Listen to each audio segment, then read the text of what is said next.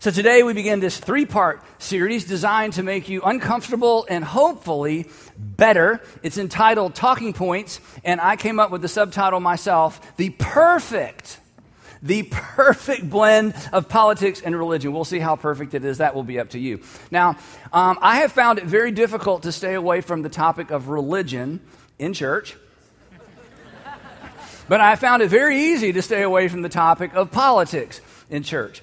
But whenever something Jesus says specifically intersects something that we're wrestling with in culture or wrestling with it specifically at a time like this in the life of our nation, I have to talk about it. Or I shouldn't say I have to talk about it. I get to talk about it. I look forward to talking about it because the words of Jesus are so relevant and they are so extraordinarily relevant with everything that's happening in our nation right now. And the division, that's no news, new news, right? The division in the church created by our current political context and climate intersects directly or intersects directly with something that Jesus taught. So we're going to look at it. And since we are a large and more and more diverse and geographically dispersed group of uh, network churches in the Atlanta area and now more and more all around the country, it's even more important for me to talk about this because we are set up to be divided because of what we're about to experience in the next few months. Now, I became. Um, I don't know, I don't want to say painfully aware. I became extraordinarily aware of the diversity of political views in our churches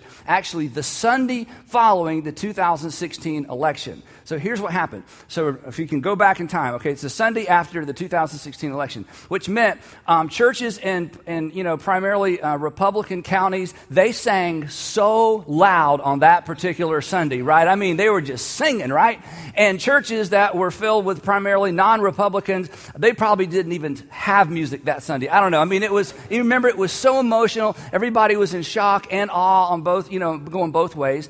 And so, you know, we plan our services way ahead. And so we kind of, you know, we got to Sunday and we just kind of did our regular thing. That's what we do. We just rarely interface with what's going on in culture unless it's, you know, something big and dramatic. And we just, you know, went with the program. So anyway, after the service, I'm sitting in my, my truck um, at one of our more suburban campuses. And for those of you who are watching from all over the country, we have like nine or 10 uh, churches all over the Atlanta area. So sort of out on the outskirts. And I'm sitting there in the traffic in park, just so you know, with my phone, scrolling scrolling through Twitter. And um, the cool thing about Twitter when you preach with one of these is you find out if people are paying attention to your main points. It's like, it's, it's so good. So I'm like, yep, yep, yep. Anyway, so I get a mention from an African American woman who attended our church that's more toward town. Um, and, and this is essentially what her, her text said. She said this. She said, I came to church this morning looking for reassurance. I'm scared. And no one even mentioned the election. I feel abandoned by my church. And of course, as a pastor, really as her pastor, I felt terrible. But, you know, the Republicans who would read this, if you're a Republican, you would read this and you would say, and, and this isn't, I'm not, you know, this is going to be uncomfortable, so let's go ahead and be uncomfortable together. You're like, scared of what? We won. Scared of what? Now, if the Democrats had won the election, now that would have been something to be afraid of. That's what, you know, you're for Republican, that's what you're thinking, right? But she's thinking something entirely different. She has experienced this in a completely different way, right? Because nothing divides like politics, because nothing divides like fear. As you know, because you've been a victim of this, or maybe you've been a part of this, you can raise a lot of money peddling fear.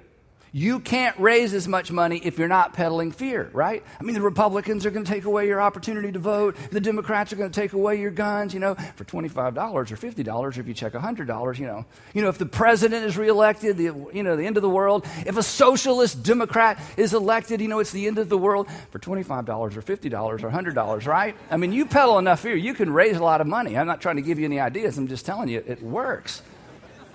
But here's the question. What, what exactly, just within the context of, you know, the United States of America, what exactly do we fear? And I tell you, I know the answer because the answer is the same for all of us, you know, at the macro level. It's this it's loss.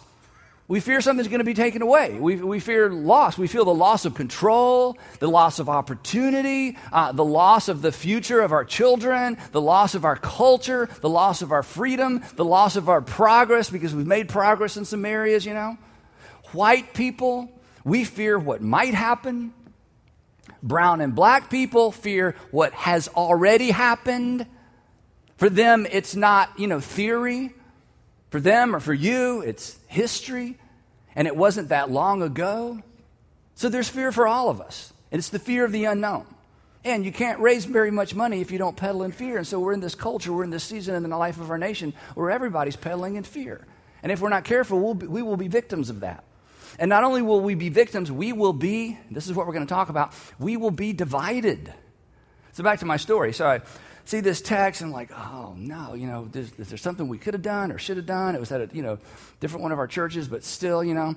So the traffic starts moving. So I put my, I'm going to pick up my pickup truck. I put my truck in gear and I'm behind another pickup truck and I look And on the back window of the pickup truck on the left is an NRA sticker, and on the right side is a very unflattering um, bumper sticker that has to do with Hillary Clinton. We'll just leave it like that. And I thought to myself, this is all those years ago. Here we are. Here we are. We have the complete, pretty much, you know, political spectrum in our churches. And I got to tell you, I love that. In fact, I, I, would say this, and maybe this is, I don't want to say this too strongly, but if you're looking for a church where everybody's the same, you're in the wrong church, okay? Let me just tell you. And if you're looking for a group of churches where everybody agrees politically, you're in the wrong church, and I hope you never, ever, ever attend a church like that, as we're going to see in just a minute. Because what this means for us, because we're big and we're influential thanks to what you've done all over the country and all, really all over the world we have an unprecedented opportunity. We have an unprecedented, uh, unprecedented opportunity to model for our community and maybe our nation what it looks like to disagree politically because we are going to continue to disagree politically and love unconditionally. Now, here's the question I don't want you to answer out loud. I don't want you to say amen. I don't want you to say, mmm. I don't want you to do anything. I don't want you to throw anything unless you're at one of the other churches. You can throw stuff at the screen. I just keep on preaching, okay? So this is for you, and I really want you, because here's the thing what we're going to talk about today, I understand. I, am in the audience with you. What we're going to talk about today, you think you've got it. I know you do. That's why we're going to spend three weekends talking about this. You think you're fine, like I think I'm fine. But I want us to really dig down and maybe face some things we've never faced before, and they're going to be a little bit scary, a little bit terrifying. I'm not going to ask you to change political parties. I just want you to think a little bit differently as a Christian. And the question I want to ask you is do you, don't answer out loud, do you want to do this? And do you think you can do this? To which, on the surface, like, oh, yeah, I can do this. I do it all the time. And just hang with me. And I don't mean tolerate people from other parties and other persuasions, even those that kind of out on the, you know, the fringes and are super extreme. Not tolerate, not just be nice to with an eye roll, you know. Let me, let me ask it a different way, and this is more pointed. And I think this goes to the heart of it. Are you willing to evaluate your politics through the filter of our historical, collective Christian faith? Are you willing to evaluate your politics through the filter of your faith rather than create a version of faith that supports your politics? Which is what most Christians do. As we're going to talk about next week, everybody wants a piece of Jesus, right?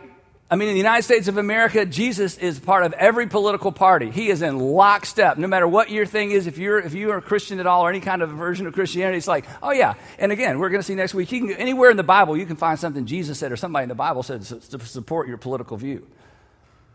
The real issue is, are you willing and am I willing to put our political filter behind instead of in front of? Our faith filter? Are we willing to evaluate and reevaluate our politics in light of what specifically Jesus has taught? Or let me say it a different way. Are you, and can you be, but are you willing to follow Jesus? I mean, that's, that's the mission of our church, is to inspire people to follow Jesus. Are you willing to follow Jesus when following Jesus creates space between you and your political party, your party's platform, and your party's candidate. And I'm just telling you, most Christians are not able to do that, especially in the climate that we're in now and in the months that we have ahead. Because it's so easy to be divided and it is so easy to rush to the corner and it's so easy to, to just assume that God and Jesus are in lockstep with us. Now, any questions so far? Good. Okay. Now, Jesus, this is what's so amazing. This is why I have to talk about it. Apparently, Jesus saw this coming. Not the election, not that part. What Jesus saw coming was the division. In fact, this is, this is extraordinary. After Jesus had his final Passover meal with the disciples, um, he prays a prayer, and John, Matthew, Mark, Luke, John, actually records this prayer. Sometimes it's called the high priestly prayer. And, and in this prayer, this two interesting things. Number one, he prays for us. We're going to look at that in just a minute. But number two, Jesus has a prayer request. Now, if you grew up in church, you know what a prayer request is. You're sitting in a circle, you're about to finish your Sunday school class or your small group. Anybody have a prayer request? Somebody raise their hand, you share a prayer request. Imagine sitting in a circle with Jesus. Anybody have a prayer request? Jesus says, I, I have a request. It's like, really? Yeah. Jesus had a prayer request. And in this passage that John records for us, we discover what Jesus asked the Father for. Now, wouldn't you like to know what Jesus prayed for when Jesus prayed? We know what we pray for. You know, thank you for this day. You know, get us to school, help, you know, help my kids, you know, all this stuff. What did Jesus pray for? And so here he is. This is cool. He's at the very end. In a few hours, he's going to be arrested and tried and crucified, and everything moves really quick after that. So he's praying here at the end, and he asks something of his heavenly Father. And what he asks of his heavenly Father has everything in the world to do with any of you, any of us who consider ourselves Jesus followers. This is remarkable. Here's what he prays Father, the hour has come. Here we are. You know, three, three and a half years of walking around with these guys trying to explain what you're like and explain what the kingdom of God is like. But here we are at the end. The hour has come. Glorify your son. He's about to be arrested and crucified. And again, it moves really quick. Glorify your Son. In other words, light me up in such a way that people recognize who I am. That your Son may light you up so that people recognize we're connected. And the interesting thing is, the hour when Jesus was crucified, that he's referring to here, the hour in which God was most glorified, we would have been most horrified. We would have looked away. And God never looked better because he sent his son to redeem mankind. And Jesus is like, okay, we're at that hour. But before all those events kick off, there's something I've got to ask you to do, oh Heavenly Father. Here's what he says. He goes on, verse 11. He says, I will remain in the world no longer, but they, the disciples, are still in the world, and I'm coming to you. I'm leaving them. And he's told them, I'm leaving, I'm leaving, I'm leaving. And Peter kept saying, Where are you going? Where are you going? Where are you going? Jesus is like, Well, I'm going, but you can't go. Peter's like, I'm going with you everywhere. And Jesus is like, No, you're not, okay? But what comes next is amazing. And I think, this is just my opinion, I think what comes next, most Christians don't know. So you're going to be an overly educated Christian after today. Now, it's been in the Gospel of John this whole time. You know, it's like Dorothy. It's like that movie should have lasted, what, 20 minutes? Oh, I got the ruby red slippers. I'm back in Kansas, right? So this has been here the whole time. Here is Jesus' prayer request to the Father at the very end. Here's what he says Holy Father, protect them, these 12 guys by the power of your name, the name that you gave me, so that. In other words, here is the purpose of the protection. Here's specifically how I want you to protect him. Now, the interesting thing is, he's already given them some bad news. Okay, guys, here's the future. Here's what your future looks like. You're going to be arrested, flogged, and beaten. Some of you are going to be killed. That's your future. Oh, great. Wish you told us that early on. I know I kind of held back because I knew you wouldn't follow me. But anyway, that's, that's your future. But now they're, they're in, right? But here he is praying that God would protect them, and he's not praying for their physical protection. He's praying for something he thinks is more important than their physical protection. That they may be, here it is Holy Father, protect them by the power of your name, the name you gave me, so that they may be. This is his one prayer request. Here is what he wanted protected more than anything else that they may be one, as we are one at the very end, the thing that Jesus was most concerned about was their unity and their oneness. Because here's what he knew, and here's what he's going to say in the next few verses. He knew that as long as they were in lockstep together and in lock, lockstep with his heavenly Father, the world would change. But if they ever got divided and splintered, things would stall out. Then in verse 20, skipping down, if you're following along, he prays for you and he prays for me and he prays for us. This is amazing. My prayer, he says, is not for them alone, not just these 12 guys. I pray also I pray also for those who will believe in me through their message. In other words, that next generation of Christians and the next generation of Christians and the next generation of Christians leading all the way up to us. And what do you think he prays for us? And the answer is not what we pray for us. In fact, here's something that's really sad. I mean, it's convicting to me. My hunch is virtually none of us who consider ourselves Jesus followers, virtually none of us have ever asked God for what Jesus asked God for. Virtually none of us have ever prayed the prayer that Jesus prayed, even though he modeled it, and clearly this was so close to his heart and so important to him in those final hours, which may be the problem. Because as we're going to discover, maybe if the church, maybe if people like me have been begging God for this, leading toward this, pleading toward this, the world would be a different and better place. My prayer is not for them alone. I pray also for those who will believe in me through their message, that all of them, all of them in the first century, that meant Jew and Gentile and rich and poor and slaves and freemen and military leaders and soldiers and tax gatherers and those from whom the taxes were gathered and the educated and the uneducated, everybody.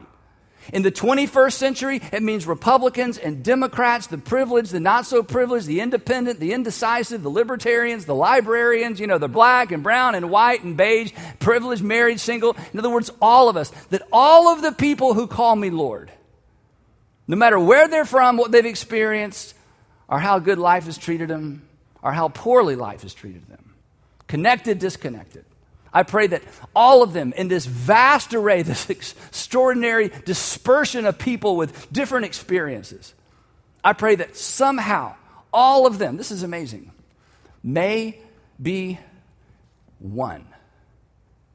Which sounds impossible. But Jesus was convinced, we're about to see this because he says it. Jesus was convinced, as, as impossible as that may sound, it was mission critical, which meant even though it seemed impossible, it was absolutely imperative. This was not an add on. This was not a, wouldn't it be nice if they just all got along? Which means we should become intentional about ensuring that there is unity in local churches and unity in the church because this is what Jesus prayed for. And it doesn't come naturally, does it? And the reason it doesn't come naturally is because, well, we only know what we know and we were raised by who we were raised in and we've experienced what we've experienced. And we tend to run to our little corners politically and relationally and every kind of way, right? And Jesus is like, ah, my church is going to be so diverse, and my church is going to be so international, and my church is going to have so many different languages and so many different colors and so many different cultures. If there was any way they could remain one. And then he continues his prayer Father, Father, just as you are in me and I am in you may they also be in us, so that. Another purpose clause. Do you know why he prayed for oneness? This is the shocker. The reason he prayed for oneness really doesn't even have anything to do with us. He prayed for oneness because of what he wanted to do through us. And there can be a lack of unity in a local church, and the church will survive. But if there's a lack of unity in a local church or in the church, the will of God will not be accomplished through the church. Look at what he says. The reason I want them to be one is so that the world, not the people in the church, so the people outside the church, the people outside the faith, the people that roll their eyes and drive on by, so that when they see the unity in spite of the diversity, when they see the unity in spite of the diversity within the church and between churches, they may actually come to the conclusion, they may believe, that is, they might be convinced that you have sent me. Jesus says, look, this isn't an add on. This is mission critical. The way the world is going to sit up and take notice of this beautiful, diverse thing we call the local church is when the church works together and is unified, even though we disagree and agree to disagree, even though we've been raised in such different ways that we will never see the world the same way politically and other ways. And yet at the same time, there's this beautiful, magical, unusual unity. And Jesus says, I'm telling you, this is the way forward. This is what will eventually get the attention of the empire. This is what will eventually get the attention of the pagan world. There's never been anything like it. And you can't sacrifice your unity for anything. You know what he was doing?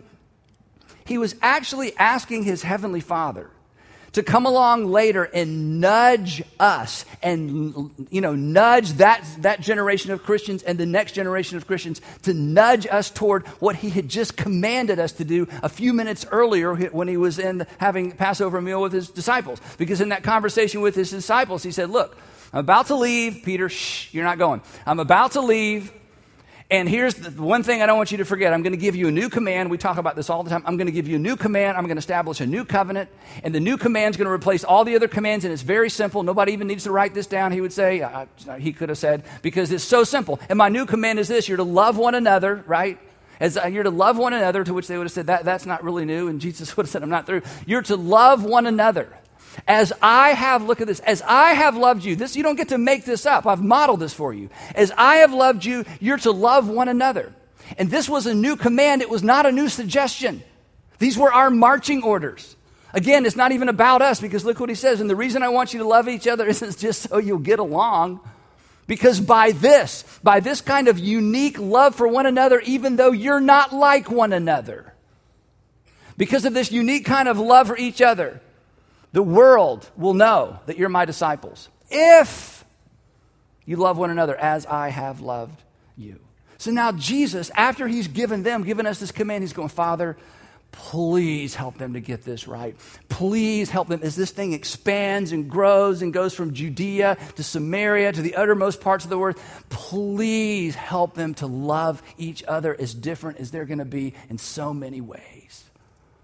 Back to John 17, his prayer. He says, I have given them the glory that you gave me, that they may be one as we are one. There it is again. In I and them, and you and me, so that they may be brought to come. Look at this to complete unity, not political unity.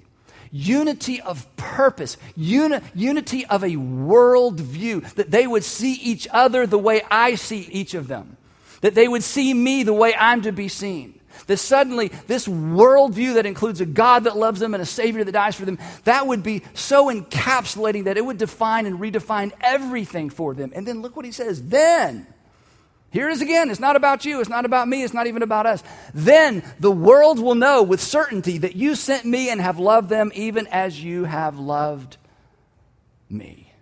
He was saying, Heavenly Father, you and I know everything rides on their unity not around their politics, not around their culture, not around their language, not around bits and pieces of their worldview, not around how they do baptism, communion, or not around how they sing or when they sing or what time of the day they meet. We know there is a core that they must be unified around, and if they are, the world's going to change. And here's the cool thing after the resurrection of Jesus, it happened.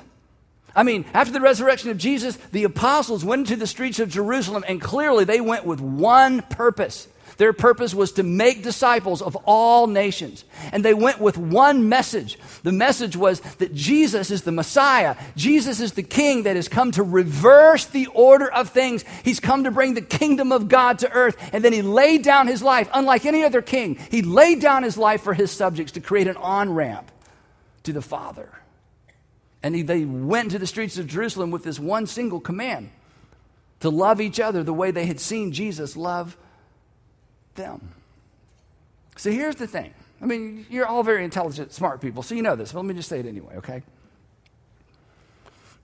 Your candidate, your political candidate for president or for what everything, your political candidate, your candidates will win or lose based on how American citizens vote on a Tuesday in November.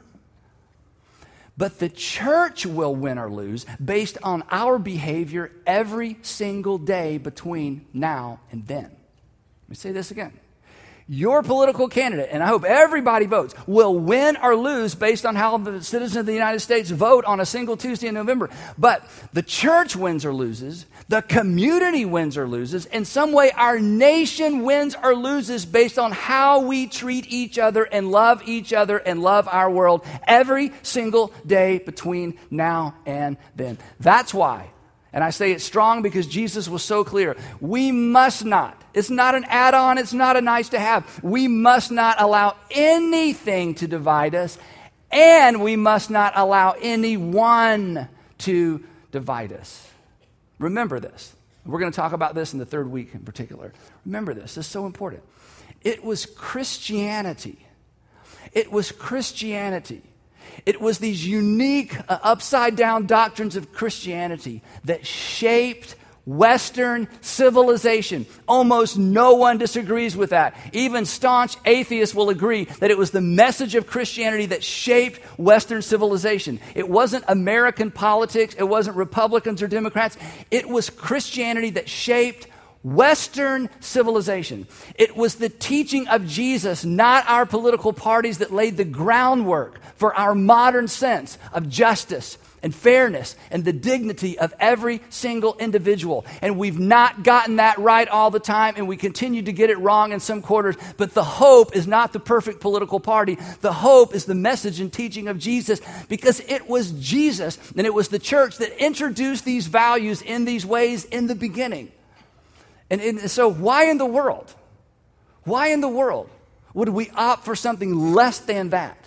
And why in the world would we allow ourselves to be divided over that? Listen, throughout our very short, you know this, throughout our very short history as a nation, and it is oh so short, both political parties, both of our current political parties have gotten it wrong, right? During our oh so short history as a nation, both of our current political parties and their leaders have gotten it wrong. They failed us morally, they failed us in terms of their leadership. We've had some great leaders, we've had some not so great leaders. and then there's this, you know, we forget. During our oh so short history as a nation, several parties turned out the lights because their party was over. Are there any Whigs? Are there still any Whigs around? You're Federalist, any Federalist in the room? See, here's what we forget. We're so short sighted. Come on. There were entire political parties in our short history as a nation that were so adamant about certain things, and they just kind of went away. So here's the question Why would we, as followers of an eternal king, allow ourselves to be divided by temporary political systems and temporary political leaders and temporary political platforms. Why would we allow ourselves to be divided by lesser kings? And here's the most embarrassing thing to me. Why would we allow ourselves to be divided by fear? Jesus' most oft repeated command was Fear not, fear not, fear not. And you know what? So many of us are so afraid of a potential something out there in the future to be afraid of. Let's just pause for a moment and think about the context in which Jesus said, Fear not. You got the temple on one side that can't wait to have you arrested, and you have the empire on the other side that is gonna ex- that's going to perform the execution. And in the middle of those colossal forces, Jesus says to his apostles and smiles and says, Guys, ignore them. Fear not. A king has come. And when the king's people rally around the message of the king, we know extraordinary things can happen because something extraordinary did happen in history. Why? Come on. Why would we allow any political view, a view that you might outgrow, a view that you might abandon? Isn't it true that every 10 years or so, or every 15 years or so, your views, your political views have changed and adjusted in things that you were all adamant about? It's kind of like, well, maybe, I don't know. I mean, don't your views change? Why would we run the risk? Why would we allow any strongly held or not so strongly held political view? divide us from a living, breathing you. Why would we do that? When Jesus' single command is look, believe what you want to believe, vote for who you want to vote for, but don't you dare mistreat someone made in my image. Why would we allow a political view to divide us from an actual living, breathing you that Jesus died for, the you beside you, the you that lives next door to you, the you that works, you know, next cube, next office over from you? Or worst of all, the you that's related to you. Why? Come on, this is common sense. Why would we not fight for, struggle for, and sacrifice for the unity our King prayed for? It was the unity of the church that got the attention of a pagan world. And eventually, the empire responsible for crucifying Jesus embraced him. So, don't answer out loud, just in your heart. Do you want to do this? Do you want to do this? Let me just say this. I don't say this about much, but I can say it with confidence. This is God's will for you. This is God's will for us, and this is God's will for every church because this is what Jesus prayed for. So I want to make two suggestions as we start off this journey together. Two things. Would you pray like Jesus prayed? Because most of us have never prayed a prayer like this before. Would you pray for oneness. I'm going to give you a little prayer, and it's kind of, you know, it's not the best prayer in the world, but it's short. You may want to take a picture. I'm just going to have us all pray it out loud because this is God's will for us. Heavenly Father, make us one so we can influence many. This is not about church growth. This isn't about getting more people in a building. This is about the universal church. He said, hey, if they'll stay one, the world's going to know what I'm up to. If they'll be one, the world will pay attention and look up. So we should pray. And I want you to pray this for your local church, wherever you attend church. Heavenly Father, make us one so we can influence many.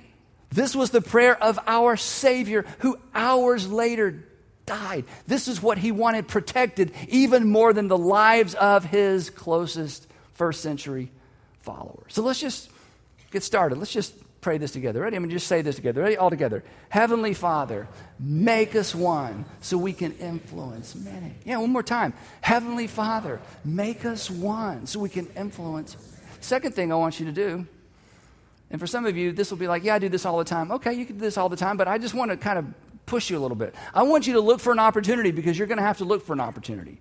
I want you to look for an opportunity to love unconditionally someone with whom you disagree politically. You're like, well, I don't even know anybody I disagree with politically. That's a problem, okay? That right there should kind of get you started, right? Let me just, can I push a little bit? That's why you haven't learned anything in 15 years. Woo! That's why you're so convinced you're right, and you just can't understand. I've, talked, I've told you this. I can't understand how anybody could believe that. Well, you just made a confession. There's something you don't understand. I don't know how anybody can behave that way. You just made a confession. There's something you don't know. So, Heavenly Father, Heavenly Father, I pray for oneness that we can influence many, and then I want you look for an opportunity to love unconditionally someone with whom you disagree politically, and that may be harder than it normally is because we're more divided than we've ever been. And when you find somebody that you can serve and love unconditionally, your light's going to shine a little bit brighter because we're so divided. Now, let me close with this. I know what some of you are thinking, and I understand this. I, I really do. This isn't a criticism. I, I get this. I, some of you are thinking, Andy, okay, cool sermon, great, you know, appreciate that. But come on, Andy. You have to say things like this. You're the preacher. I mean, this is your job, right? You're just doing your job. You know, Jesus said this. You're going to tell us what Jesus said, and you wrapped it in a political wrapper. And that's a good idea. But come on, Andy. Aren't you being a little bit naive? To which I would say to you, no. Let me give you an example of something that's really naive. Let me tell you what naive is. Naive is this a first century rabbi from nowhere as far away from the epicenter of activity as he could be, way, way, way up north, standing out in that hot Syrian sun, surrounded by 12 guys who were younger than him. And they got no political clout. They don't have anything going for them. And right out there in the blazing hot sun, this first century rabbi says this Guys, I'm going to build my church, my movement, my assembly, my congregation which, by the way, was illegal. I'm going to build my church, and the gates of Hades will not overcome it. Now, that is naive. They look around like, Us? You're going to do what? I'm going to start a movement. And guys, you're going to be part of it. And neither Rome nor the temple, nor any culture, nor any nation will ever stop it. Now, that's naive. But he did, and it didn't. And we are part of it. And our unique sacrificial oneness is the key to fueling it in our generation. So, disagree politically, love unconditionally, and pray for oneness. Disagree politically, love unconditionally, Pray for oneness. Disagree politically, but love unconditionally and pray for unity. And most importantly, don't miss part two of Talking Points.